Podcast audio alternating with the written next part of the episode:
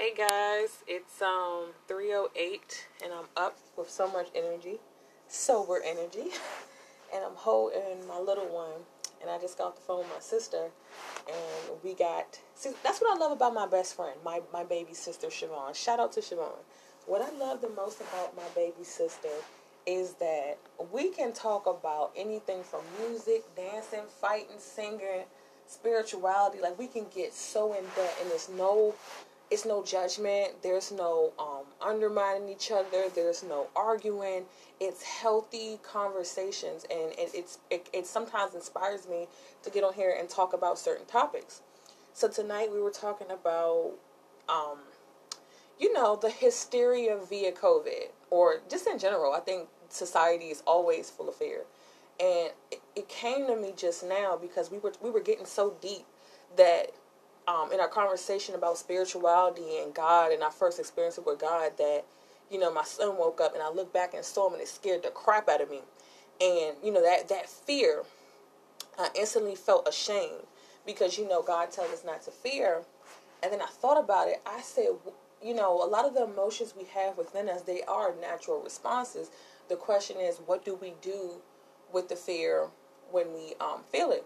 And I was thinking to myself, what if fear is a natural response that is there to kind of shield us from going mad? Like, what if, um, like, you know how when you're being bullied and you're nervous, which is a form of fear, to confront it, but you know you might have to because it's the only way you can break free from getting beat down by this bully. What if fear is um, that protection to um, hold in place your guts or your your sanity. And what if without it, you never get the job done? What what if fear in, in, in many ways is like motivation to get it done anyways? What if what if the fear is the um, unknown of what could happen? Like what what if fear is the necessary medium to get things accomplished? And we were just talking about how as curse breakers. Me and my sister call ourselves curse breakers. And I just thought about it. My son just sneezed in my mouth. Wow. but um, you know, me and my sister, we take pride in calling ourselves curse breakers. We believe in generational curses not because it's fun or cute to believe in, but we believe in it because we are products of that. We've seen our mother and many others in our family, loved ones, friends go through generational curses. Um, some people are strong enough to, you know, break them and they lead another generation that will break them or maintain the freedom, the, the, the spiritual freedom. And then you have situations like my family, my maternal side, where we're still fighting that good fight. And as curse breakers, we were talk we always talk about how some of the trials and tribulations we endured, like they were so hard and we don't know what kept us going because we were scared or we were nervous. I know for me, you know, being the black sheep of the family, I know I joke and laugh about it a lot, but it's not fun. It's really scary.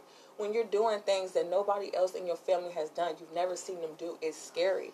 Especially when you know you're different. I was always a strange child. Like, a lot of people, believe it or not, big shocker, people don't like me. a lot of people don't like me. A lot of people can't stand me. And, like, you know, when you grow up and you're always rejected and you don't know why. Like I would always appreciate when people would say, "I don't like Jasmine; she's ugly." Well, at least I know why. Whereas you, you know, have people where you meet them and they just don't deal with you, and you're like, "Oh shoot!" Like, what is the problem? Did I say something? Like you want so bad to ask them what it is, when in all actuality, it's your gift, your curse breaker, or you, or you bring something of a um, soldier like energy to the to a situation. Like you're just someone that will break barriers. And when you when you're that kind of person, people automatically resent you. They don't want to um, um, interact with you because of what you promote. You're promoting freedom. Some people some people have spiritual ties that are so deep rooted within them that that spirit will reject you. It doesn't want you to come near the person because they know what you're going to try to bring to the table it's kind of like a recovering addict who's been sober 50 years coming to um, someone that's still in that fight. that spirit attached to that person that's addicted doesn't want that recovering addict, that transformed person, to talk to the addict.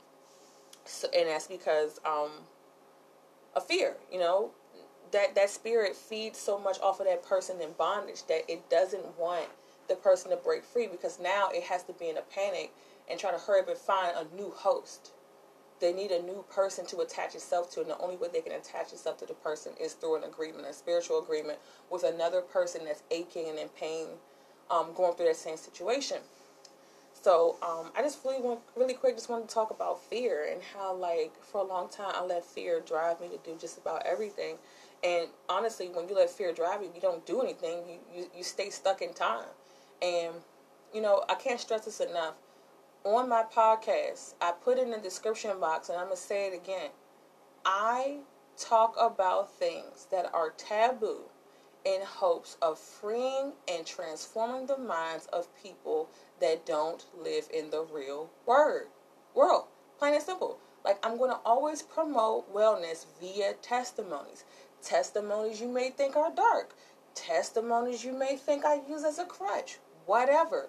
It's these situations, these real situations that are going right now, going right now in today's society that we have to talk about if we want this so-called change. For example, I was on my way home from work and there was a nurse that was an Uber driver, and we got. I was telling her I was in school to be a medical assistant, and we got to talking about um, outreach because she was a nurse, and she was saying on there, she was like, they're twelve and eleven year olds in nice places like Brazil, Dominican Republic that have herpes, that have HIV, that have chlamydia for obvious reasons. People are raping them.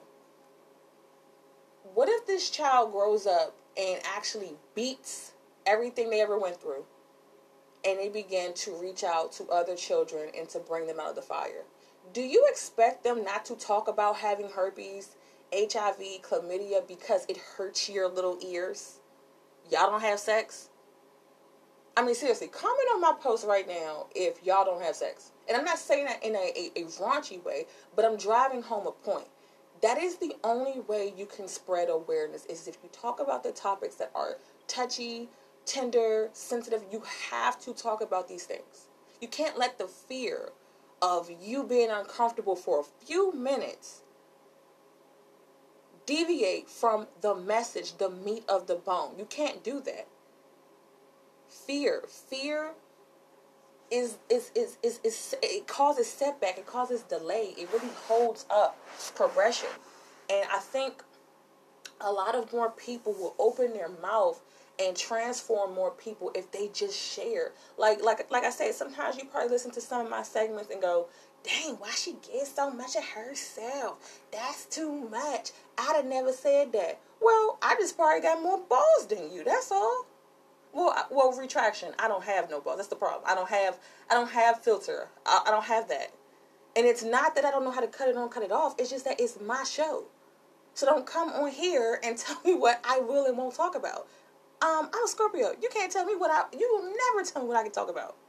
It's my show. I pay my cricket bill. what? Like I'm gonna always share the dirty of the story because it reminds me of a. Uh, I'm sorry, Andrew. It was a. It was a sermon this pastor preached last year where he was like, How many of y'all got saved and come to church every Sunday?